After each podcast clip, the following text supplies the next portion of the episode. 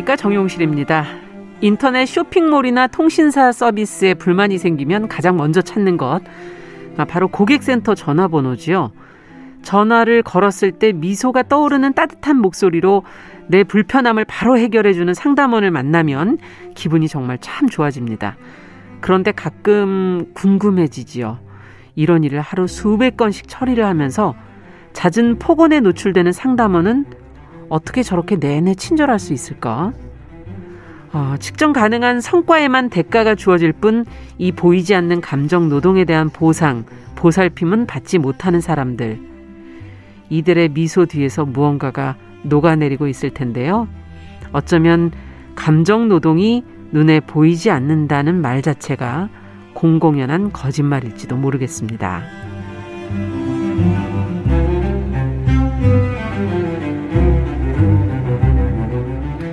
네, 정용실의 뉴스 브런치가 일요일 이 시간 사람의 마음을 만나고 있습니다. 뉴스 브런치 부설 심리연구소 뉴부심 2022년 4월 3일 일요일 그 문을 열어보겠습니다.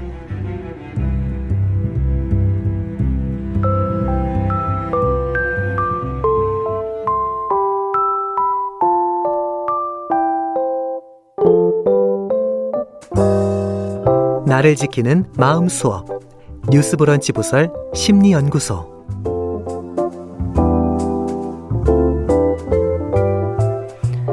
네, 일요일에 함께하는 뉴스 브런치 부설 심리연구소 우리가 살아가며 느끼는 다양한 감정 또 여러 상황에 놓인 사람의 마음을 책, 영화, 심리학적 해석을 통해서 들여다보고 있습니다. 오늘도 세 분과 함께 하겠습니다. 책 소개를 맡아주시는 남정미 서평가 안녕하세요. 지금 방송하는 네 사람은 누군가의 소중한 가족입니다. 안녕하세요. 서평가 남정미입니다. 와, 진짜 맞는 말이네요. 어, 그죠? 이게 어떻게 이제 전화 걸거나 하면 네. 콜센터 하면 항상 저희 가족이 전화를 받고 있습니다. 저희 딸이 받습니다. 뭐 이렇게 말씀하시잖아요. 예. 댓글 붙여주시는데 오늘 좀 신경 쓰시겠는데요. 맞아요, 맞아요. 고맙습니다, 여러분. 사랑합니다. 네. 자, 영화를 맡은 구해조밥의 저자 김준영 작가. 아니, 구해조밥 말고 지금 새 책을 내셨다고요? 네. 음. 아주 돈을 벌고 싶은 네. 그 작가의 밀착 경제 탐구지라고 아, 할수 있습니다. 욕망녀라고 예전에 네, 본인은 네. 설명했는데 제가 근데 필명을 썼기 때문에 예. 다 아실 수 있을지는 모르겠지만 어쨌든 제목은 이러다 벼락부자가 될지도 몰라. 어, 본인의 꿈이고 희망상. 우리 우리의 네. 우리 모두의. 네. 한번 읽어보도록 하겠습니다. 네. 네. 자 심리학적 조언을 또 해주시는 서울 디지털대 상남 심리학부 이지영 교수님 안녕하세요. 안녕하세요. 네. 자 오늘 주제가 감정 노동이에요. 어, 뭐, 이거, 감정 노동하면 떠오르는 대표적인 직업군들, 뭐, 방송에서 많이 저희가 보도 내용을 전해드렸었기 때문에 생각하시겠지만, 아니, 감정 노동 아예 안 하는 직업이 있나? 맞아, 맞아. 뭐, 이런 생각이 들기도 해요. 맞습니다. 본인들의 얘기를 좀 해볼까요? 먼저 뭐 남정미 서평가께서는 어, 저는 그 음. 시즌별로 이렇게 칼춤 추는 달들이 오잖아요.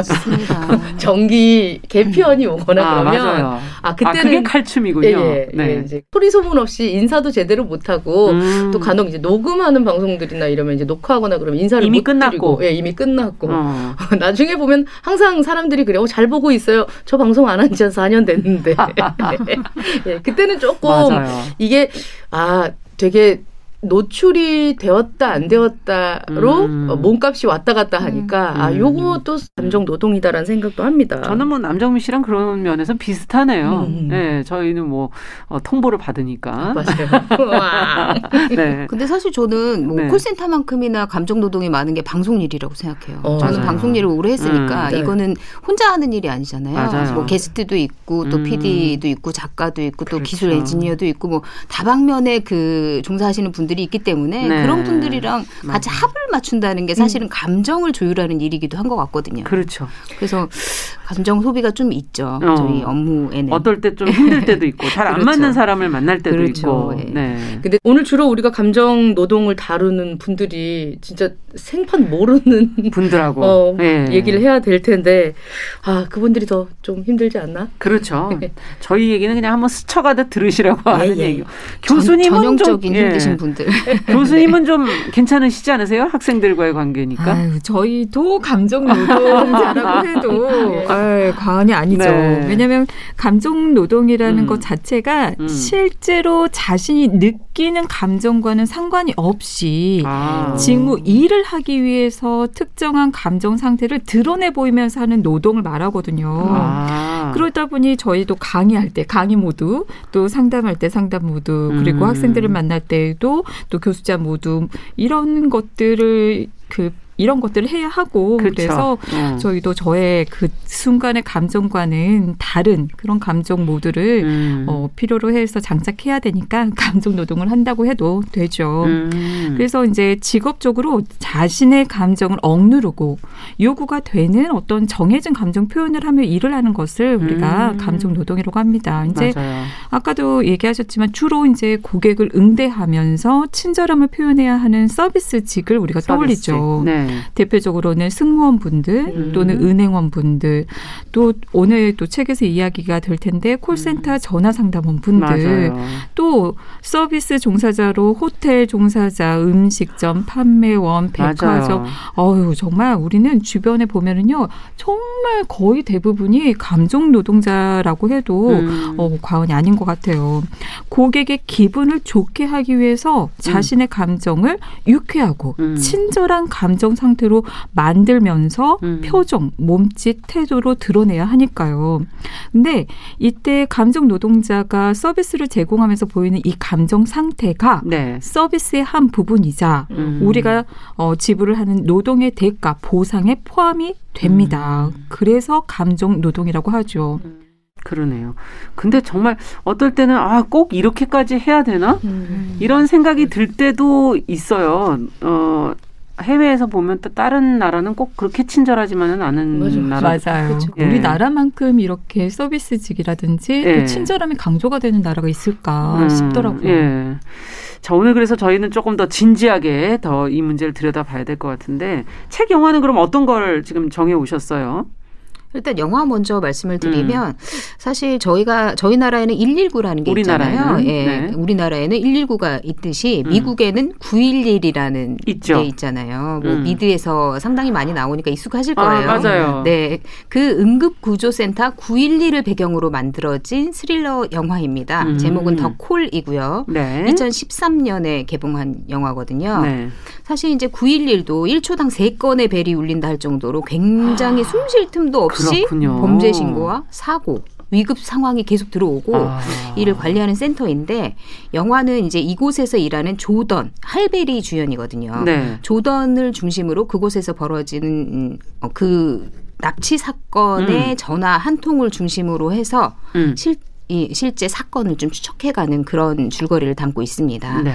이게 사실은 9.11에 처, 실제로 들어온 사건 하나를 매개로 해서 그 음. 모티브로 삼아서 만든 영화라고도 알려져 있습니다. 그렇군요. 9.11 정말 응급한 상황 속에서 그 전화를 받아야 되는 그분의 심정 그것도 참 상상이 되네요. 그러면 남정미 작가께서는 어떤 걸 네, 오늘은 어, 믿을 수 없게 시끄럽고 참을 수 없게 억지스러운 어, 긴데요, 제목이? 예. 어, 콜센터 상담원이 네. 지은 책인데요. 어, 우리나라만큼 택배가 발달한 곳이 없죠. 음. 3월을 시작으로 4월부터 바쁘기 시작해서 명절 전후까지 복잡해지는 어, 시기가 있는데 음. 그때 더 바빠지는 곳이 바로 AS 서비스를 그렇죠. 담당하게 되는 또 음. 해피콜을 하게 되는 콜센터 상담원들이 아닐까 하는 생각입니다. 어, 대기업 아웃소싱을 받아서 해피콜 등을 하는 콜센터 상담사자 이야기를 담은 책 가지고 왔습니다. 네. 우리가 전화 받을 때 왜 어, 1588 1644, 1577, 070 음. 등으로 시작하는 콜센터 상담원들의 얘기인데요. 예. 어, 노동 이야기, 콜센터 상담 노동 이야기 오늘 들어보도록 하겠습니다. 네, 믿을 수 없게 시끄럽고 참을 수 없게 억지스러운 어떤 상황을 잘 보여주는 게 아닌가 하는 그런 생각이 드는데 먼저 오늘은 책 얘기부터 좀 가, 들어가 볼까요? 네. 네. 일단 콜센터 상담원들의 고통은 익히 들어서 알고 있죠. 많은 내용들이 음. 뭐 이제 회자되고 있는데요. 일단 콜센터에 음. 문제가 있거나 하자가 있으면 우리가 전화를 하잖아요. 그렇죠. 전화를 하면 이것저것 걸리는 시간이 너무 오래 걸립니다. 아. 그러니까 일단 어 고객들은 분노를 탑재한 채로 이제 전화기를 들고 맞아요. 있게 되죠. 맞아요. 예. 그거 진짜 너무 힘들어요. 연결이, 연결이 안안 돼요. 연결이 안 돼요. 맞아요. 지금 다른 상담원과 통화를 하고 있다는 네. 계속. 수많은 경험들이 머릿속에 그렇죠. 올라옵니다. 예, 예, 예. 있어요 지금. 맞아요. 벌써 화가 나신 건가요? 이미 고객은 지칠 네. 대로 지치고 화가 날 음. 대로 화가 난 상태죠. 음. 익명이라는 것에 일단 가려진 소비자는 분노를 장착하고 시작을 합니다. 음. 화가 난 채로 전화 통화가 시작되는 곳. 그러다 보니 좋은 말이 나오질 않습니다. 음. 반말은 기본이고요. 일단 어, 콜센터 전화를 하면 이제 욕설은 그냥 양반이다 음. 이런 얘기가 있네요.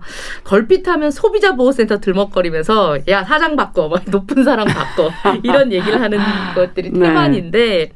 콜센터가 대부분 대기업에서 아웃소싱 받는 도급 업체에서 운영하기 때문에 사장을 바꾸라고 해도 바꿔줄 수가 없는 이건 좀 알고 계시면 좋겠네요. 예, 상황입니다. 네. 콜센터로 음. 연결되기까지 진짜 시간이 너무 오래 걸려서 화가 났는데 예. 어쨌건 통화가 됐어요. 그러면 어, 오래 기다리셨습니다, 고객님 하잖아요. 그럼 아 진짜 너무 오래 기다렸다고 막 통화를 하고 있는데 실수로 얼굴에 볼살이 눌려서 종료라도 돼버리면 완전 전화 다시 시작해야 되니까. 아우 너무했다 이거는. 예. 네. 그런데 이 콜센터의 전화 자체가 네. 전화가 끊기면 바로 자동으로 다음 통화로 연결이 되는 시스템이라고 해요. 아, 그러니까 통화했던 분하고 통화 못 해요? 예, 예. 그 전에 아. 통화했던 분한테 전화 연결해줘야 해도 이미 다른 상담이 연결된 상태라서 아. 어, 연락이 안 된다고 합니다.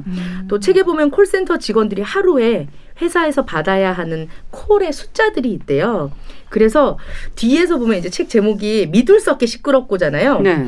믿을 수 없게 시끄럽 안녕하십니까 고객님 하면서 쫙 앉아서 통화를 하는데 아. 뒤에서는 콜수 올리라고 막 이렇게 회사에서도 소리를 낸다고 합니다. 아 콜수로 올리라고. 예, 이제 콜을 많이 받으면 이게 업적이 되는 거군요. 그렇죠, 그렇죠. 그러면 다시 도급 업체에서는 이 사무실이 재계약을 할 확률이 높아지기 때문에 아. 우리가 모르는 이제 콜센터 아, 너무 단순하네요. 예, 그렇습니다. 많은 숫자가 중요한 게 아니라 제대로 일 처리를 해주는 게 중요한 거 아닐까요? 네, 맞아요. 네. 앞서 이제 콜 센터 상담원들이 특별히 다- 바쁜 달이 있다 그랬는데 네. 좀 구체적으로 얘기를 해주세요. 3월. 3월? 예.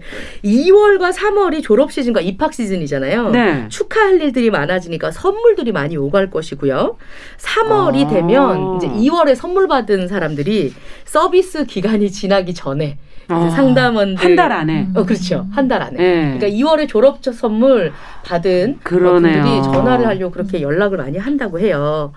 특히 또 이제 막 가전 제품 같은 경우도 있지만 음. 요즘에는 휴대전화나 아니면 컴퓨터 같은 경우들 네, 예, 예. 그런 경우들은 잘 모르지만 어쨌건 조카한테 사줘야 되니까. 어쨌건 대학생 입학하는. 친구한테 사줘야 되는데 나는 이 스펙에 대해서 모르지만 그래도 좀 음. 저렴한 걸 사다 보니까 받는 사람의 입장에서는 어 여기에 깔려 있지 않네요 원래 깔려 있어야 할 것들이 뭐 이렇게 되면서 다시 전화를 하게 되는 거죠 음. 블루투스 이어폰을 선물을 받았는데 네. 아나 이거 연락 연결 어떻게 하는지 모르겠다라고 음. 걸려오는 전화도 있다고 해요 이야. 그러니까 보이지 않는 상황이잖아요 맞아요. 예, 사용 설명서를 읽고 해보시겠어요? 하면 읽고 있는데 안 된다고 막 이렇게 하면 이제 아. 답, 답답해지는 거죠.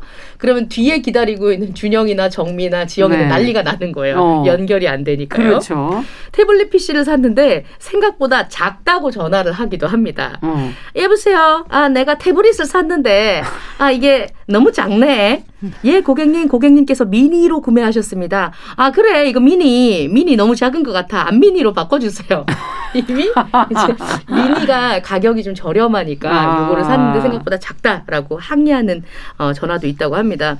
기본적인 시스템이 장착되어 있지 않다 이러면서 이제 화내는 경우들이 많다고 하죠. 예. 또책 제목처럼 이제 참을 수 없이 억지스러운 부분들도 나옵니다. 어, 고객이 어떤 억지스러움을 주장하냐? 일명 진상 고객들이죠. 있으실 것 같아요. 네. 네. 안녕하십니까 고객님 무엇을 도와드릴까요? 예, 내가 1년 전에 거기서 밥솥을 샀는데 그게 지금 밥이 안 지어져. 아 그러십니까 고객님 불편을 드려 죄송합니다. 어, 불편해. 지금까지 밥을 못 지어 먹은 게 하나 둘 나흘이나 돼. 아 배고파. 어떡할 거야? 어떻게 해, 내 위장? 아 그럼 고객님 밥을 지어달라는 말씀이십니까? 아이고 이런 경우가 있어. 아무리 화가 났기로 밥 지어 내려가고 옹졸한 사람으로 뭐 애기냐 끊어. 이러면서 이제 욕을 하고 끊기도 어. 하고요. 특히 사시사철 꾸준하게 판매되는 의류도 클레임 전화 많이 오는 걸로 유명합니다. 음. 봉제선 틈으로 빠져나오는 오리털 때문에 이제 사무실에 털파티가 일어났어요. 그런 경우도 많죠. 네. 또 구스다운 덕다운 네. 패딩을 음. 사놓고 친환경적이지 않다고 반품하겠다는 고객도 있다고 합니다. 사시질 말았어야 되는데. 네. 여보세요? 제가 구스다운을 샀는데요. 이거 거위 솜털 깃털인 거잖아요. 하, 이렇게 다 뽑혔는데 걔들은 얼마나 추울까요? 맞아. 마음이 아파서 못 입겠어요. 반품해 주세요.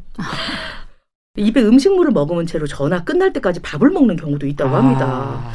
아. 콜센터 시스템이 원래 전화를 먼저 못 끊게 되어 있다고 해요. 음. 이제 그러니까 이런 걸 아는 사람들이 상담원 막 들어온 친구가 실수로 예 알겠습니다 하고 먼저 끊어버리면 득달같이 전화를 해서 아까 그게 가만 안 둔다고 평민 주제 막 이러면서 함부로 막말까지 야. 한다고 합니다. 정말 대단하네요. 이게 상담원들이 정말 정상적으로 이게 살 수 있겠어요. 맞아요. 심리적으로 이건 어, 타격을 받을 것 같은데 네. 어떻게 될까요, 교수님 이런 상태라면? 네, 맞습니다. 상처를 받게 되죠. 음. 정말 심한 말을 하고 인신공격, 뭐 음. 비난, 분노, 공격적인 태도, 폭언, 폭행, 어유 이런 것들은 근데 기본적으로 개인의 경계, 바운더리를 침범하는 행위이자 음. 자존감에 상처를 줄 수 있는 행위입니다. 네. 그래서 상처가 어, 생길 수밖에 없고 심한 경우에는 트라우마, 외상을 경험하기도 음. 해요. 그래서 일을 해야 하는데 일을 하기 어려운 그런 상황 나아가서는 일상생활도 지속하기 어려울 수도 있습니다. 음. 자신에게 함부로 한 그 고객이나 또는 상사에 대해서 분노감을 느끼기도 음. 하고 화가 나지만 표현할 수 없는 것에 대한 슬픔 또 상황이 달라지지 않는 것에 대한 어떤 좌절, 절망감, 무기력감을 음. 느끼게 되죠.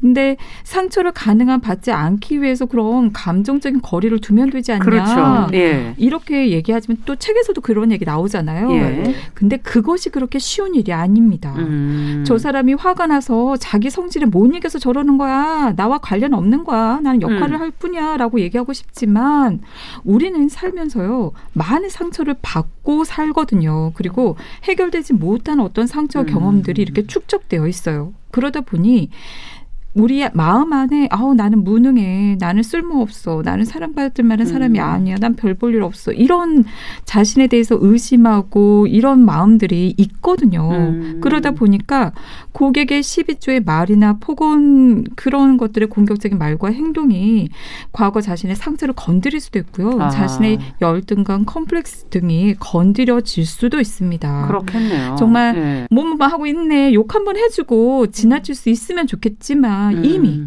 자신도 모르게 가슴에 이렇게 파고 들어와요. 음. 그래서 상처를 받게 됩니다. 음. 이러한 스트레스가 굉장히 많아서 실제로 여러 정신장애로 발전하기도 해요. 그래서 아. 이제 나오는 이야기들이 스마일 마스크 증후군, 음. 번아웃 증후군, 네. 가면 우울증이라고도 하는데요. 음. 그러니까 겉에 봐서는 웃고 있거나 또 별로 우울해 보이지 않지만 네. 그 마음 내면은 심각한 우울한 그런 상태에 있는 걸 말해요. 음. 그러다 보니 이런 경우 이제 약물 처방이라든지 심리 상담이 필요하죠. 네. 지금 번아웃 증후군, 어, 스마일 마스크 증후군 이런 걸 네. 저희가 보도를 통해서 들었던 것들이 결국은 상처 그리고 본인이 가지고 있었던 것들을 감정적으로 거리를 못 두기 때문에 계속 일어날 수밖에 없는 뭐 이 일을 하다 보면 어쩔 그렇죠. 수 없을 것 같아요. 그렇죠. 아니, 저녁에 예. 자려고 하면은 그날 생각날 것 같아요. 어, 계속 복기하게 되잖아요. 맞아. 뭐 감정 노동을 했던 그 부분을 계속 복기하면서 이렇기 음. 때문에 사실은 불안하고 늘 뭔가 좀 안 좋죠. 음, 뭔가 얘기를 할 수 있으면 차라리 좀 그쵸. 해소가 될 텐데. 우리 일상생활에서도 네. 지하철 타고 갈 때 어떤 아저씨가 이상해가지고 진짜 함부로 말을 네. 하거나 그런 적 있잖아요. 맞아요. 그래도 그 말 한마디가 나랑 정말 상관없는 건데도 가슴에 네. 파묻히고 맞아요. 맴돌면서 상처가 돼요. 막 화병 나듯이. 음, 이런 이 책을 쓴 작가도 아마 이런 상황까지는 예상하지 못하고 시작했겠죠. 처음에는 그냥 어, 시작한 게 아닐까 이런 생각이 드는데. 예, 사실 저자도 네. 뭐 이제 본인이 스마일 마스크 증후군 이런 게 있을 거라고 생각을 못 그렇죠. 하고 근데 일단 진입 장벽이 낮다는 생각을 하고 들어간 음. 건 맞는 것 같아요. 어, 책에 보면 사회 경험이 그리 많지 않아서 구인 공고의 허와 실을 읽어낼 능력이 없었던 대학 시절에 음. 아르바이트를 위해서 구직 사이트를 열심히 뒤졌고 월급 상여금 복지에 대한 조건 뒤로 단기 근무도 환영이라고 적혀 있길래 아. 알바치곤 괜찮겠지 하면서 지원을 했는데 지원서를 보내고 나니 다음 날 단체 면접이 잡혔다고 연락이 음. 왔고 미팅에서나 나눌 법한 그냥 가벼운 질문과 대답이 오가고 또 들어서 나쁘지 않을 대답을 하였다. 집으로 돌아오는 길에 회오리 감자를 사 먹고 있는데 채용되셨습니다. 라는 문자가 와서 어. 본인도 이런 식으로 채용돼도 괜찮나? 생각했었다고 해요. 네.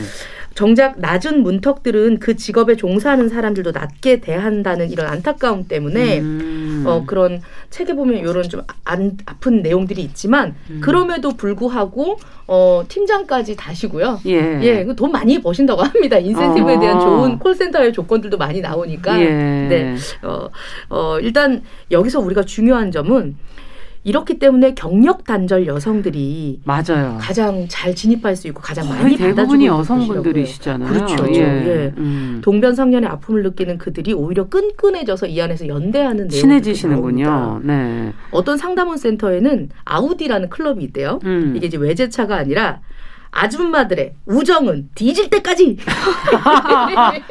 어 이거 이름 좋은데요. 좋죠. 아우디. 예. 어. 이제 서로 음. 어, 안 좋, 그러니까 아팠던 것들을 이렇게 힘든 받아주고. 걸 같이 하셔서. 네네 그렇습니다. 어. 이제 다 이해를 하니까요. 예. 상담원들은 물건을 사고 팔고 서비스를 맡기면서 반드시 필요한 과정의 전달자들이기도 하고 음. 또 불특정 상대를 이제 대, 아, 불특정 다수를 상대하는 감정 노동 얘기에서 늘 빠지지 않는 직종이기도 하죠. 네. 콜센터 전화기 너머의 사람들의 고충은 하루 이틀 나온 얘기가 아닙니다. 그 덕에 제도도 많이 생겼습니다. 전화를 걸면 굉장히 빨리 진행되는 얘기가죠. 산업안전보건법에 따라서 녹음이 되는 아, 그 녹음 나오는 거요. 생겼죠. 생겼죠. 맞아요. 예. 또 이제 소비자들의 의식도 굉장히 높아져서 네. 갑질은 하지 말자라고 네. 얘기하는 사실 이게 참 필요해요. 네. 네. 그리고 콜센터에서 통합 품질 스크립트를 이제 계속 계속 얘기를 해주고 있다고 합니다. 어, 이건 뭐죠?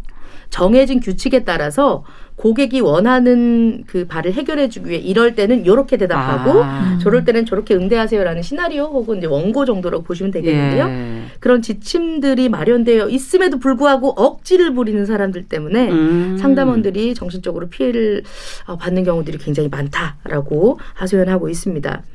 하루 종일 남의 욕을 듣고 또 억지 부리는 사람을 맞아요. 달래가면서 앉아 있는 것은 생각보다 체력이 무척 소모되는 음. 일입니다. 음. 어, 무엇보다 마음이 깎여 나간다라고 표현이 그렇죠. 되어 있더라고요. 네. 한 번쯤은 당신이 종종 걸고 받는 그 상대방을 고객 관리자, 회사 그 음. 누구와도 관계에서도 의리일 수밖에 없는 콜센터 상담원임을 떠올려 주기를 바란다라고 음. 책에 적혀 있습니다. 승용차 안에서는 운전자지만 우리가 내리는 순간 보행자가 되는 것처럼요. 네. 이분들도 전화를 끊고 나면 내 직업의 고객이 되는 순환이잖아요. 음. 그렇죠. 소비자가 있으니까 상담원도 있고 상담원이 있으니까 기업 운용도 잘 돌아가는 음. 거겠죠. 가장 중요한 것은 기업의 프로세스에 있어서 제도적인 사람을 보호하는 시스템적인 보 완이 꼭 필요하겠다라는 생각을 하게 되는 책이었습니다. 네. 아, 네. 이 부분은 거의 그 저희 어, 주중에 하는 뉴스 브런치. 지지합니다. 네. 네. 산업안전보호법에 관한 내용. 네. 변화된 내용도 나중에 좀 살펴봐야 되겠는데요. 네. 뉴스 브런치 자주 들으니까 이런 말도 굉장히 입에 자연스럽게 나오네요. 그렇군요. 자, 어떻게 들으셨는지 김진영 작가는 어떤 부분에 문제를 느끼셨어요? 음, 저는 자꾸 콜센터 말고 다른 부분들을 좀 생각하게 되는데 음. 저희 업 작가분들도 사실 음. 방송 작가는 섭외 전화를 굉장히 많이 하거든요. 맞아. 그렇게 했을 경우에 이제 상당히 많은 분들께서 좋게 말씀하시는 분들도 계시지만 어. 안 그런 분들도 많으시니까 불안 장애 같은 걸 겪는 친구들이 있어요. 어. 그러니까 전화만 전화 잡으면 그렇죠. 그렇죠. 전화 공포증 아. 같은 게 이렇게 생겨가지고 그렇죠. 그리고 또 무슨 말을 할지 모를까봐. 음. 그리고 섭외가 됐다 손 치더라도 또 음. 뭔가 이렇게 그분이 돌, 좀 돌변하셔가지고 음. 마음이 변하시고 이러셔서 뭔가 다른 얘기를 하실까봐. 아. 그래서 전화 잡는 걸 너무 무서워하는 어린 음. 친구들이 있어요. 맞아. 이제 막 시작하는 친구들 중에는 음. 그런 생각들이 나더라고요. 그 네. 전화가요. 진짜 그 어떤 세대 분들은 음. 어린 뭐 문자를 해주고 전화를 해야 되는 게 예의가 아니냐. 이, 이 아, 그룹별로 따지시는 분들도 네, 계시죠. 네, 있으시잖아요. 네, 맞아요. 먼저 끊는다고 하시거나. 아, 뭐 저는 도리어 그 걸려오는 전화들 있잖아요. 홍보용 음. 전화들. 음. 그런 전화를 어떻게 대해야 될까가 저는 항상 고민이에요. 음. 어, 막 필요 없는 걸 계속 얘기하시는데 그걸 맞아요. 끝까지 들어드려야 되는 건지. 음. 그것도 민폐예요. 음. 음. 그러니까 그래서 이거 되지도 않을 거면서 계속 붙들고 있는 것도 그분도 힘드실 것 같아서 저는 바쁜데 음. 그만 전화를 하셨으면 좋겠다라고 음. 얘기하면 또 그분이 상처를 받는 건가. 이렇게 진퇴 양난에 빠질 때가 있어요. 맞아요, 맞아요. 예. 네. 저희가 지금 얘기를 해봤지만 이 교수님께서는 들으실 때는 어떠셨어요? 저는 심술. 저는 그게 좀 보이더라고요. 네. 왜냐하면 사람마다 워낙 워낙 쌓인 게 있고 또 이거 관련해서 오, 진짜 이렇게 막 심술이 쌓이잖아요. 음, 네. 그거를 여기에다 이렇게 푸는. 풀어낸다라는 그런 느낌을 아. 많이 받죠. 네. 그러지는 않아야 되겠네요. 예. 저희가 감정 노동에 대한 이야기, 어, 책 이야기부터 저희가 살펴봤고, 자, 음, 노래 한 곡 듣고서는 저희가 또 영화 이야기로 깊이 살펴보도록 하겠습니다. 럼블피쉬의 으라차차 듣고 오겠습니다.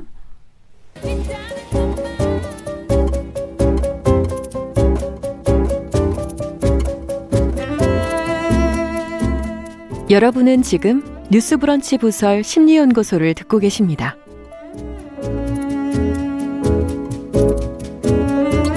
네, 뉴스브런치 부설 심리연구소 뉴부심. 오늘은 감정 노동을 주제로 이야기 나눠보고 있습니다. 오늘 특히 뉴스 브런치에서 다룰 만한 주제를 오늘 그 감정적인 측면에서 오늘은 좀 법과 제도적인 측면이 아니라 감정적 측면에서 좀 들여다보도록 하죠. 아, 구해조밥의 김준영 작가, 남정미 서평가, 서울디지털대 이지영 교수님 세 분과 함께하고 있습니다. 어, 영화 얘기로 가볼까요? 아까 더콜 소개는 해주셨고 네. 좀더 깊이 들어가 보죠. 네, 이 더콜 우선 영화 주인공 조던은 음. 여성입니다. 911 콜센터에 굉장히 유능한 요원이에요. 음. 그런데 어느 날 이제 부모님이 없는 밤인데 이름 모를 한 남자가 집에 침입을 했다라고 한 소녀가 911 센터에 전화를 아. 겁니다. 그런데 조던이 응대를 잘 하다가 예기치 못한 실수를 하게 돼요. 예. 어떤 실수냐면 전화로 소녀에게 처음에 행동 방침을 잘 설명해요. 예. 숨고 전화 끊지 말고 뭐 이러면서 잘 설명을 하는데 이제 다급한 이렇게 한 한참 이제 다급한 마음에 전화를 하고 있는데 소녀의 전화가 갑자기 뚝 끊겨버리는 거예요. 그러니까 아. 얼마, 이제 조던도 놀란 거예요. 그렇죠. 그래서 긴급하게 전화를 다시 걸어요. 그런데 아. 이게 문제였습니다. 왜요? 전화벨 소리가 들리니까 침입자가 그 소녀가 거기 있다라는 걸 알고 숨었는데 네. 찾아내가지고 소녀를 납치해서 어느 병원에서 그래서 아. 소녀는 죽은 채로 발견이 돼요. 아이고 어떻게? 네. 그리고 조던은 이제 충격에 빠져가지고 6개월 동안 이제 거의 일을 못해요. 못하죠. 그리고 6개월 후 아. 조던은 뭐 어쨌든 아직까지도 자신이 소녀를 죽게 했다는 자책감에 시달리면서 본 업무를 하지 못하고 신입생 교육을 음. 맡게 됩니다. 그리고 어, 교육을 하는 와중에 음. 또 비슷한 또래의 소녀한테 그 다른 교육, 그 다른 업무를 보는 요원에게 전화가 걸려와요. 예. 조던이 그걸 목격하게 되거든요. 근데 그 소녀 역시도 괴한에게 쇼핑몰에서 납치됐다. 어. 그리고 주차장에서 납치돼서 자동차 트렁크에 지금 갇혀 있다라고 소녀의 이름은 아. 케이 씨거든요. 예. 그래서 911에 이제 전화를 도와달라고 한 거예요. 음. 근데 그 업무 전화를 받은 요원이 그 마침 한 6개월 정도밖에 안 되는 초보 요원이었던 거예요. 아. 그래서 조돈이 긴급하게 당황하는 그 요원 대신에 전화를 넘겨받고 두렵지만 응대를 시작합니다. 네. 그래서 얘기를 하던 와중에 어, 이 범인이 6개월 전에 자신에게 전화를 걸었던 그 소녀를 납치해서 살해한 그 음. 범인이라는 확신이 들게 돼요. 왜요? 음. 어떻게 알아 전화로? 범인의 목소리 그때도 범인이 이미 늦었어라고 조던에게 얘기를 했거든요. 음. 조던의 그 소녀의 전화를 가로채서 이미 늦었어라고. 어, 근데 어, 이쪽에다가 네, 그 목소리 똑같이 범인의 목소리를 듣게 된 거예요. 어머. 그래서 조던은 이 놈이 그 놈이다 음. 생각을 하면서 이제는 진짜 잡아야 되겠다는 생각으로 그 케이시라는 소녀와 통화를 지속하면서 단서를 찾아내면서 음. 추적을 해가는 그런 이야. 스토리를 담고 있습니다. 와, 이 정말 911 센터는 또 다른 차원의 굉장한 긴장감과 그렇죠. 뭐 불안감, 두려움 이것과 맞서면서 가는 어 대표적인 어떤 감정 노동자가 아닐까 싶은데 네. 어떤 문제 이들이 이제 겪는 문제라는 게 네. 뭔가요? 감정 노동 사실은 부분에서. 이제 아까 남정민 소평가님께서 음. 말씀하신 그런 우리나라의 현실과 여기를 조금 비교해서 보시면 네. 좋을 것 같은데 음. 이911 센터는 사실 이제 이 더콜에서 굉장히 그 작가가 네. 어 911에 직접 이제 가보고 오랫동안 음. 취재를 해가지고 그 콜센터의 긴박한 풍경을 어느 영화보다 잘 재현했다라는 아. 평가를 예. 받아요. 그리고 아까도 말씀드렸듯이 1, 1일에 26만 8천여 아. 건의 전화가 온다는 거예요. 그러면 1초당 3건 정도의 벨소리가 계속 울리는 거죠. 와. 그래서 별칭이 벌집이래요. 벌집, 벌집 왜요? 어, 계속 웅웅 전화 받는 소리가. 네, 아. 그렇죠. 네. 그래서 소리가. 별집이라고 불린대요. 음. 사실은 그 요원들이 굉장히 긴급한 상황들에서 전화 오는 것들도 많고 예. 사실은 장난 전화인지 알았는데 중요한 전화도 많고 뭐 그런 것들이 많기 때문에 예. 항상 핵심 상황을 정확히 빨리 파악하고 경찰에 전달을 할 건지 아니면 음. 다른 곳에 전달을 할 건지 아니면 뭐 장난 전화인 건지 뭔가를 굉장히 빨리 긴장감 속에서 판단을 돼요. 하고 아. 그다음에 지침을 주고 이렇게 아. 해야 되는 거죠. 힘드네요. 네. 그런 상황들이 굉장히 잘 그려져 있어요. 특히 출발 네. 안 하면 몇 초 사이에 사람이 이렇게 죽으니까 그렇죠. 더 스트레스가. 음. 특히 이제 조던이 실수했던 그 첫 번째 통화에서 굉장히 그 콜센터 요원의 긴장감이 음. 잘 드러나고 있죠. 음. 그리고 이제 조던이 신입 교육을 음. 시킨다고 했었잖아요. 그때 이제 조던이 그 신입들에게 얘기를 해요. 자기들의 음. 애환과 트라우마에 대해서 그러면서 뭐 통화의 반은 응급이 아니다. 아. 커피숍 가는 길이나 음. 고기 굽는 법을 묻기도 한다. 음. 아니 그런 거좀 찾아보면 되지 않나요? 그렇죠. 인터넷에서. 네. 사실 네. 굉장히 중요한 전화가 올 수도 있는데. 맞아요. 그러니까. 시간을 이렇게 잡아먹고. 네. 근데 음. 우리 119도 사실은 맞아, 그런 전화 많이 온다고 하잖아요. 맞아요. 너무 안타까워요. 뭐 집에 뭐 좀 도와달라고 네, 그러기도 하고. 맞습니다. 음. 많이 그리고 조던이 그 6개월밖에 안 된 직원에게 일 할 만하냐 이렇게 이제 물었더니 직원이 네. 얘기해요. 이렇게 힘, 든 일은 처음 해봐요. 음. 뭐가 이렇게 물어보니까 끝을 모른다는 게 힘들다고 직원이 답하거든요. 어. 우리는 어떻게 끝났는지 알지 못하잖아요. 경찰이 현장에 도착하면 우리 일은 끝이에요. 더 이상 모르는 거죠. 어. 용의자를 체포했는지, 나쁜 사람이 잡혔는지, 어. 살았는지, 죽었는지 피해자가 음. 그런 것도 전혀 모르잖아요. 그게 너무 힘들다고 얘기를 합니다. 아, 그것도 이해가 되네요. 그렇죠. 그 부분도 굉장히 힘든 측면이 수 있죠. 어, 내가 그 네. 전화 받은 그 사람은 어떻게 네. 됐을까? 네. 생명 생사가 달려 있는 예. 문제인데. 음. 그래서 사실은 감정이라는 것이 정리되지 못하는 감정도 너무너무 힘든 거잖아요. 맞아요. 네, 그것도 음. 굉장히 심각한 감정 노동인 거고요. 음. 그녀에게 조던은 익숙해지라고 얘기를 하거든요.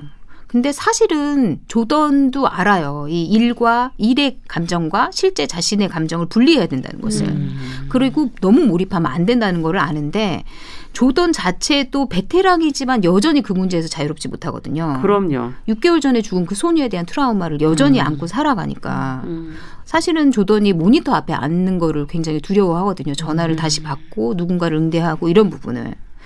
의연하게 대처하고 싶고 뭐 불안증 약을 먹고 또 사실은 음. 이제 미국은 우리보다 이런 시스템이 잘 돼 있잖아요. 네. 그래서 이제 심리 상담도 받을 수 있고 뭐 음. 여러 가지 체계들이 되어 있는데도 고통이 이겨지지가 않는 거죠. 음. 그래서 사실 우리도 그렇잖아요. 이게 저희도 잘 알잖아요. 감정과 음. 일에 일을 하면서의 감정과 내 자신의 감정을 분리하고 분리한다는 건 어렵죠. 그렇죠. 아니 그러면 뭐 이제 기분이 완전 태도가 되니까. 그렇죠. 예. 그리고 사회생활 할 때는 어느 정도는 사회적 가면을 써야 된다는 것도 알고 음. 네. 다 알지만 그게 음. 너무 쉽지 않은 일이기 때문에 음. 그게 문제인 것 같아요. 맞아요. 그리고 네. 현대 사회가 될수록 아까 말씀하셨듯이 서비스직 노동이 늘어나는 게 사실이잖아요. 네. 네. 그러다 보니까 너무 필요한 일이지만 감정 노동을 지나치게 받아서 음. 어떤 감정적인 장애를 겪는 경우도 상당수 음. 많은 것 같아요. 그래서 네. 사회적인 시스템들이 조금 필요하지 않을까. 그러네요. 심리 상담이라든지 이런 게 지원되어지는 곳이 사실 많지 않아서 저는 음. 이제 그 피해 상담을 해주시는 분들을 만난 적이 있었는데 그분들은 본인의 감정 음. 그걸 계속 듣다 보니까 네. 본인이 힘들어서 그거 해소가 잘 안 된다는 맞습니다. 예, 그런 고통을 네. 어, 어, 저한테 전하신 적도 있고 저희도 사실은 프로그램이 어떤 프로그램을 하느냐에 따라 계속 네. 하고 있는 프로그램이 영향을, 예, 영향을 받아요. 네. 그래서 좀 즐거운 프로그램을 하면 저도 그냥 좀 네. 즐거워지는 것 같고 오. 심각한 프로그램을 하면 계속 심각해지고 네. 예. 저도 한동안 시한부 환자분들과 통화를 좀 꽤 자주 했어요. 음. 몇 시간 동안 프로그램 때문에. 근데 그게 굉장히 감정 전이가 되더라고요. 음. 그 감정이 그대로 좀 오면서 아, 맞아요. 상당히 좀 꽤 힘들더라고요. 그게. 맞아요. 음. 자, 영화에서 보여준 문제들이 다 정말 현실 속에서 지금 일어나는 것들인데, 어, 감정 노동자의 조금 다른 측면인 것 같긴 해요. 이번에는 어, 일반적인 저희가 얘기하는 보도에서 나온 내용과는 조금 다르지만 좀 더 심각한 문제인 것 같기도 하고 어떻게 보십니까? 네, 감정 노동자에게 발생하는 가장 큰 문제가 뭐냐면요. 음. 직무, 일에서 드러내야 되는 감정 상태와 실제로 느끼는 감정 상태가 다르다는 점에서 발생을 합니다. 음. 그래서 첫 번째로 바로 직무를 위해서 자신의 실제 감정을 잘 조절하고 관리하는 감정 조절이 그야말로 감정 노동자의 주된 업무예요. 네. 업무의 한 40% 이상을 차지한다고 해도 음. 어, 볼 수 있습니다. 예를 들어 모친상을 당해서 슬픈데 고객에게 밝게 웃으면서 유쾌한 감정 보여야 한다거나 음. 음. 고객의 무례함 때문에 되게 화가 나지만 친절해야 되고 오히려 그렇죠. 사과하고 미안해야 음. 하는 그래서 감정 노동자가 드러내야 되는 감정은 사실 보면 고객이 고객의 음. 입장과 상황에 맞는 감정 그리고 고객이 표현해 주길 원하는 감정이거든요. 음. 그래서 감정 조절의 어려움이 중요한 문제 됩니다. 문제가 음. 됩니다. 그리고 두 번째 문제가 뭐냐면요. 실제로 감정 상태와 실제의 감정 상태와 드러내고 표현해야 되는 감정 상태 그 차이, 정서적 네. 부조화를 들 수가 있거든요. 맞아요. 근데 여러분 이거는요. 일상생활에서도 굉장히 큰 스트레스예요. 음. 정서적 부조화 자체가 어, 부적절 감을 그 유발을 하면서 심한 그렇죠. 스트레스로 작용을 합니다. 음. 근데 부적절 감이 뭐냐면요. 나 자신 그리고 내가 생각하는 것 그리고 처한 상황 이런 거랑 맞지 않는 감정을 느끼거나 행동을 보이게 되면 음. 우리는 부적절감을 느껴요. 예를 들면 난 슬픈데 웃고 있고 음. 난저 사람에게 화가 나는데 좋아하는 척 해야 되고 음. 특히 우리 직장 생활하다 보면 상사에게 막 싫은데 좋은 척 아부하고 웃고 맞아, 맞아. 그리고 퇴근하면 음. 우리 기분이 엑스하죠 허탈하죠 그냥 어, 오늘 네. 얘기하기 어려운 용어들이 자꾸 네. 떠오릅니다. 네. 네. 순식간에 너무들 감정이입하시는데 어, 그 부적절감이 기분이 되게 안 좋아서 네. 마음 편한 다른 사람을 또 찾으면서 그렇죠. 다시 3차 4차를 보상받으려고 됩니다. 네. 자, 그러면 영화에서 이분들이 어떻게 되나요? 결말이 어떻게 됩니까? 너무 궁금한데요. 네. 조던은 납치된 그 소녀를 찾기 위해서 경찰이 출동하게 하고 음. 그다음에 소녀와 전화 통화를 하면서 패닉 상태에 빠진 소녀를 일단 진정을 시키고 범인의 인상착의는 어땠는지 아. 자동차 색깔은 뭐였는지 지금 어디를 달리고 있는지 그럼 알 수 있을까? 네, 예. 그거에 대해서 예, 천천히 물어보면서 아. 단서를 찾아요. 그리고 예. 차 안에 뭐가 있는지 알아내고서 예, 페인트통이 있다는 걸 알고는 네. 차그 후미등을 뜯어내고 페인트를 쏟아서 그 표시를 좀 해줘라 아, 이런 것까지 하기로 해요. 네. 야 그러면 정말 표시가 탁 되겠네요. 그렇죠. 그런데 이제 어쨌든간에 땅은 굉장히 넓지 않습니까? 네. 그러니까 맞아요. 경찰이 쉽게 찾아내지는 못해요. 그리고 음. 주변 이제 도와주려는 사람들의 의도가 굉장히 또 나쁘게 상황을 진전시키면서 상황이 점점 점점 어려워 어려워지거든요. 어려워져요, 또? 그럼에도 불구하고 음. 조던은 길잡이 역할을 놓지 않아요. 음. 그래서 우여곡절 끝에 범인을 이제 경찰이 한 발 늦지만 계속 추적을 따라갔어요? 하거든요. 예, 음. 그러면서 범인이 이제 탈취한 처, 처음에 납치했던 차량을 버리고 다른 차로 갈아타고 음. 도망을 치는 와중에 그 첫 차에서 범인의 지문을 찾아내요. 그 음. 그 범인이 놓고 간 마취병에서 음. 지문을 찾아내고 범인의 정체도 밝히고 그 다음에 소녀가 갔을 만한 장소에도 찾아 출동하게 돼요. 음. 그런데 아무리 찾아봐도 범인도 없고 소녀도 없는 거예요. 그래서 음. 행방이 미궁에 빠지게 됩니다. 아. 그리고 그렇지만 이제 조던은 소녀와 나눴던 전화를 계속 그 복귀해서 들어봐요. 음. 전화를 끊고 소녀의 행방이 미궁에 빠진 이후에도 아. 계속 이제 그 감정을 놓지 못하고 소녀와 나눴던 대화를 계속 듣다가 이상한 소리를 듣게 돼요. 그리고 미심쩍은 마음에 다시 그 경찰이 출동했던 있을 법한 장소를 찾아가게 되거든요. 본인이 네 조던 스스로. 아. 그래서 그곳에서 그 아까 복귀에서 들었던 라디오 그 전화 통화 속에서 들렸던 이상한 소음을 듣게 되거든요. 오. 그래서 분명히 여기 어딘가에 있는 것 같다라고 헤매다가 지하에서 그 은신처를 발견하게 돼요. 어머나. 네. 그리고 결국에는 이제 소녀를 찾아내고 음. 이제 범인을 어떻게 좀 처단하는 그런 어. 내용이 나오거든요. 근데 사실 이 영화의 백미는 이 범인이 왜 그랬을까 대체? 어 지금 너무 궁금하게 만들어놓고 무엇일까? 예. 예. 그거는 어쨌든 감정 노동과는 조금 거리가 있으니까 네. 일단 영화를 보시면서 결말을 다시 보시기로 하시고요. 잠을 잘 못 잤어요. 네. 너무한 거 아니에요? 여기 제일 중요한 걸 얘기를 안 하시니까. 어. 그 영화와의 거리두기도 하셨어야죠. 영화의 감정이 이렇게 전이되면 어떻게 합니까? 그래서 그 사람의 어. 마음을 파악하고 싶었어요. 어.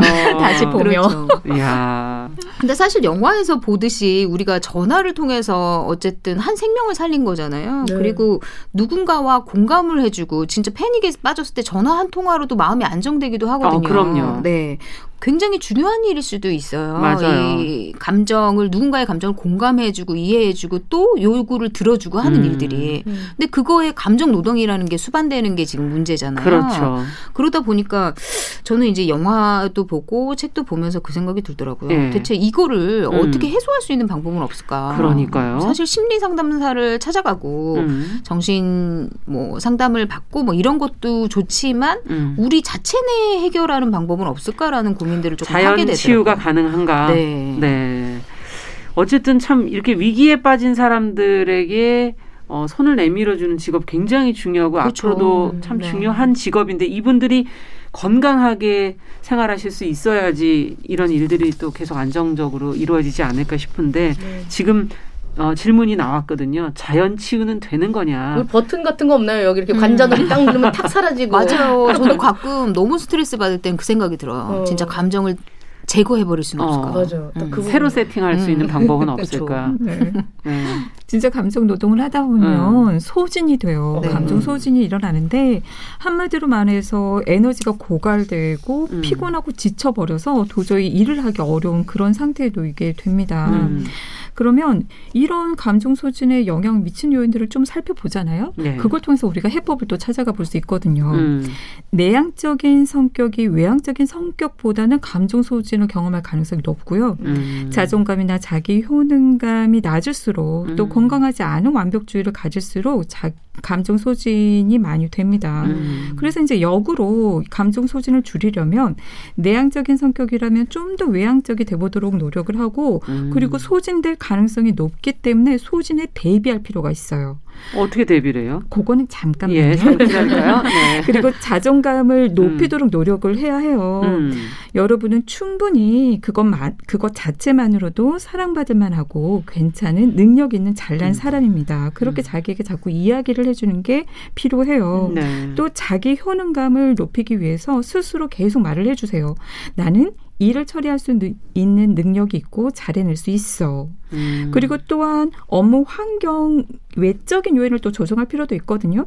역할이 모호할 때 갈등이 발생하고 소진될 가능성이 높아요. 지금 조던이 사실은 어, 자기가 결과를 만들 수 없고 역할도 맞아. 모호하고 그렇죠. 그러니까 더 힘들고 네. 두려웠을 것 같아요. 맞아요. 선을 예. 그어주는 게 필요합니다. 음. 또 업무가 과도하고 압박이 심할 때 소진이 돼요. 그래서 통제력이 중요한데요.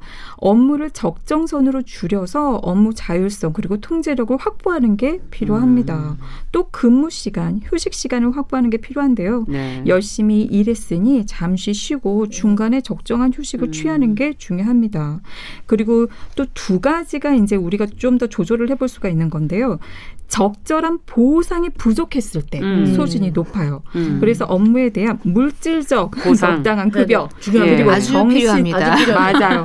아, 그리고 그게 중요하군요. 네, 네. 그게 안 된다. 음. 정신적 보상인 인정, 그렇죠. 칭찬 이것이 굉장히 소진을 막을 수가 있어요. 회사 네. 입장에서 이건 좀 고민해 주시면 더 음, 좋겠네요. 음, 네. 네. 그리고 또한 감정을 공유하고 소속감을 느낄 만한 집단이 중요합니다. 음. 그래서 이걸 정리를 해보면요. 감정 노동으로 지친 감정을 공유하고 음. 위로와 지지를 받을 수 있는 집단을 만드세요. 네. 그래서 어, 외적인 구조를 바꿀 수 없다면 서로에게 인정해주고 칭찬해주면서 어, 수고했어, 잘했어, 음. 고마워 이런 정서적인 보상을 수시로 충분히 주어 보는 게 어, 효과적입니다. 아우디 네. 아줌마들의 우정은 뒤까지 바로 그런 조직. 네. 제가 이제 마무리로 음. 그 다음에 이제 중요한 게 아까 얘기했던 것처럼 이런 음. 감정 노동을 하다 보면은요 정말 어, 감정 소진 이외에도 상처를 받을 수밖에 없는 음. 위험한 환경에 놓이거든요. 맞아. 그렇죠. 그래서 우리에게 필요한 거는 감정 노동을 지속적으로 하기 위해서는 감정을 조절하는 즉 스스로가 네. 스트레스로 인해서 발생을 한 불쾌한 감정을 음. 효과적으로 다루어 조절하는 능력이 필요합니다. 음. 여기에서 제가 상황별로 팁을 좀 드릴게요. 네. 첫째가 업무 중이라면 음. 업무 중에 발생을 했다면 감정에 초점을 맞춰서 처리할 수 없을 있기 때문에 네. 불쾌한 네. 말이나 행동으로부터 주의를 다른 데로 돌리세요. 주의를 한계해라. 그렇죠. 주의를 분산시키는 방법을 사용해야 되는데 왜냐면요. 네. 감정은 매 순간 주의를 어디에 주었느냐의 일시적인 결과물이거든요. 음. 그래서 전화 통화를 하고 있다면 전화기를 내용을 대충 알아들을 수 있게 저 멀리 두어보세요. 음. 가까이 두지 마세요. 귀 어. 가까이. 그리고 네. 구구단을 외우거나 음. 100부터 1까지 거꾸로 세거나 또는 눈앞에 있는 좋은 글들을 이렇게 붙여놓으세요. 음. 그래서 그 글을 계속 읽거나 또 평소에 자신에게 위안이 되는 그 효과적인 말이 있잖아요. 네. 저 같은 경우는 괜찮아라는 말이 저한테 굉장히 파워가 음. 있어요. 그래서 그거를 붙여놓고 지금 기분 나빠서 저 사람 제정신이 아닌 거야. 음. 내가 상처받은 건 음. 억울한 일이야. 상처 받는 건 억울한 일이야. 이렇게 되뇌어 보는 게 효과적입니다. 음. 그리고 또 호흡법처럼 명상과 같이 천천히 크게 숨을 쉬면서 호흡에 주의를 기울이는 게 또 효과적이죠. 이것도 주의 환기 하나네요. 네. 음. 두 번째 상황은 감정 노동 상황에서 벗어나서 음. 감정을 해소할 수 있는 그런 상황일 때는요. 감정을 해소를 해 보는 거예요. 음. 사전 조건이 필요한데 안전한 대상, 안전한 상황, 안전한 방법을 확보를 해서 음. 필수 조건으로 감정 단어 화나, 억울해 음. 이런 감정 단어를 명명하면서 말, 글, 몸으로 밖으로 몸 밖으로 꺼내는 거예요. 네. 그래서 감정의 주의를 집중시켜서 끝까지 변화를 따라가 보는 겁니다. 예를 들어서 믿을 만한 동료에게 힘든 감정을 표현하면서 해소해 볼 수도 있고요. 이거는 많이 쓰는 방법인데요. 그렇죠. 네. 아무도 없는 장소 또는 차 안 이런 곳에 가가지고 혼자 혼자 이거 네. 굉장히 효과적이에요. 맞아요. 이거는 임금님기는 당나귀기 뭐 이런 것처럼요. 맞아요. 네. 그렇게 해서 음. 감정 풀어내잖아요. 음. 굉장히 직장인 분들 한번 써보세요. 굉장히 효과적입니다. 아. 또 그럴 수 없다. 그러면 자리에 휴대폰 있잖아요. 네. 거기 이렇게 메모장 있거든요. 예. 또는 한글 파일 같은 거 또는 예. 수첩 종이에 신나게 내 마음 속에서 올라오는 감정과 생각을 막 써내려 가보세요. 음. 안 좋은 말로. 네, 요번에도 상관이 아, 없어요. 상관없어요. 근데 중요한 거 뭐냐면 쥐도새도 모르게 삭제를 해야죠. 발각되지 않게. 발각되지 네. 않게. 잘못 전송시키지 않게. 절대 삭제해야 합니다.